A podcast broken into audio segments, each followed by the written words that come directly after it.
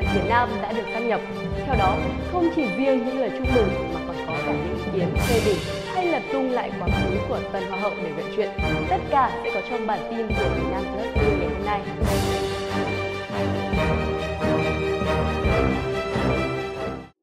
Gần như lần nào cũng vậy, khi cuộc thi Hoa hậu kết thúc, dư âm của nó còn kéo dài đến nhiều ngày sau đó với không ít lời khen chê. Bên cạnh việc tự đánh giá Hoa hậu có xứng đáng với ngôi vị cao nhất của cuộc thi hay không, cũng không ít người chê Hoa hậu không xinh và Á hậu, số đo ba vòng chưa ấn tượng hoặc Hoa hậu trả lời vấn đáp không hay, thậm chí còn có lời đồn thổi rằng Hoa hậu đăng quang vì mua giải. Ngay sau đêm chung kết Hoa hậu Việt Nam năm 2020 mới diễn ra tối ngày 20 tháng 11, không ít người tranh cãi số đo ba vòng của Tân Hoa hậu. Người thì chê vòng 1 của Hoa hậu lép, người thì nói đường cong kém gợi cảm, người lại ý kiến rằng Hoa hậu mất điểm vì không khóc vào lúc đăng quang. Đúng là thật khó để sống cho vừa lòng tất cả mọi người.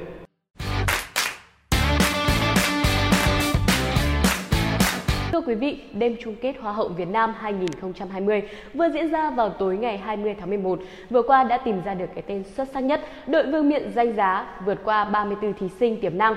Đỗ Thị Hà, sinh năm 2001, quê Thanh Hóa, đã đăng quang ngôi vị Hoa hậu Việt Nam. Tân Hoa hậu cao 1m75, số đo 3 vòng 80, 60, 90, là sinh viên Đại học Kinh tế Quốc dân Hà Nội. Cô có nhan sắc ngọt ngào, trình độ học vấn tốt, Đỗ Thị Hà là trường hợp lột xác rõ ràng nhất trong số các thí sinh. Trước vòng chung kết, Đỗ Thị Hà không mấy nổi bật. Tuy nhiên, sau hai đêm thi phụ, cô tỏa sáng, lọt vào top 5 người đẹp thời trang và người đẹp biển. Áo hộ 1, Phạm Ngọc Phương Anh, cao 1m77, số đo bao vòng 82, 61, 90. Từng là khoa khôi áo giải nữ sinh Việt Nam 2015. Phương Anh là thí sinh có thành tích học tập nổi trội, với khả năng ăn nói lưu loát. Cô vào top 5 người đẹp tài năng nhờ bài thuyết trình Pháp Việt Á hậu 2 Nguyễn Lê Ngọc Thảo là một trong số thí sinh được đánh giá cao với nhan sắc, hình thể gợi cảm và kỹ năng trình diễn. Cô cao 1m74, số đo 3 vòng 81, 61, 95. Ngọc Thảo vào top 5 người đẹp thời trang và người đẹp biển. Ở phần thi vấn đáp, Đỗ Thị Hà nhận được câu hỏi Nếu trở thành Hoa hậu Việt Nam 2020, bạn có nghĩ mình là hình mẫu của giới trẻ không? Cô trả lời ngắn gọn. Tôi nghĩ mình mang đủ yếu tố cần và đủ của người con gái Việt Nam. Tôi nghĩ dù có phải là hình mẫu của giới trẻ hay không, thì tôi luôn phải truyền cảm hứng cho giới trẻ, tôi sẽ làm được điều đó. Câu hỏi dành cho Phạm Ngọc Phương Anh là, theo bạn, giữa một trái tim nóng và cái đầu lạnh, đâu là yếu tố đưa bạn đến hạnh phúc? Phạm Ngọc Phương Anh hoàn thành phần thi khá tốt khi tự tin trả lời. Theo tôi, cả trái tim ấm áp và đầu lạnh đều là yếu tố giúp bạn trở nên hạnh phúc. Một cái đầu lạnh sẽ giúp bạn lý trí, còn trái tim ấm áp giúp bạn cảm nhận những điều ấm áp. Chúng ta phải khéo léo, dung hòa hai điều này để mang lại thành công, hạnh phúc cho mình. Còn câu hỏi dành cho Nguyễn Lê Ngọc Thảo là tác phẩm Một mùa xuân nhỏ nhỏ của nhạc sĩ Thanh Hải có câu như sau. Ta làm con chim hót, ta làm một cành hoa, ta nhập vào hỏa ca, một nốt trầm xào xuyến.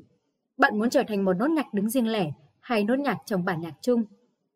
Hoa hậu Việt Nam 2020 không chỉ là cột mốc đánh dấu sự kết thúc một thập kỷ hương sắc, mà còn mở ra một chương mới của cuộc thi này. Sau cuộc thi cũng còn rất nhiều ý kiến trái chiều, bên cạnh những lời chúc mừng, chia sẻ cho rằng Đỗ Thị Hà hoàn toàn xứng đáng bởi vì cô sở hữu vẻ đẹp, gương mặt sáng nhất sân khấu.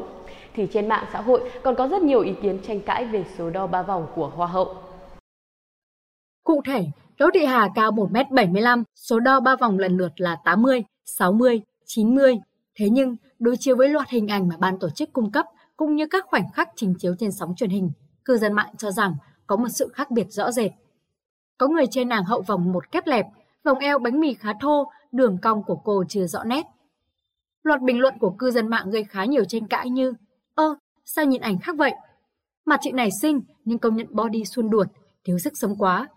Đề nghị Hoa hậu tập gym cải thiện vóc dáng nhé, kiểu này đi thi quốc tế thì thua đấy. Mỗi nhất cử nhất động của tân hoa hậu đều bị soi xét, có ý kiến cho rằng đa phần các hoa hậu đều khóc vào thời khắc đăng quang. Vậy tại sao Đỗ Thị Hà lại không rơi lệ? Về việc này, tân hoa hậu giải thích chân thành. Trước lúc đăng quang khi vào top 10, lúc đó em rất bất ngờ, xúc động và đã không thể kiềm được nước mắt. Em từng nghĩ là mình không làm được đâu, vậy mà đã vào đến top 10. Và em đã phải cố kiềm lại cảm xúc đấy để bước vào vòng thi ứng xử.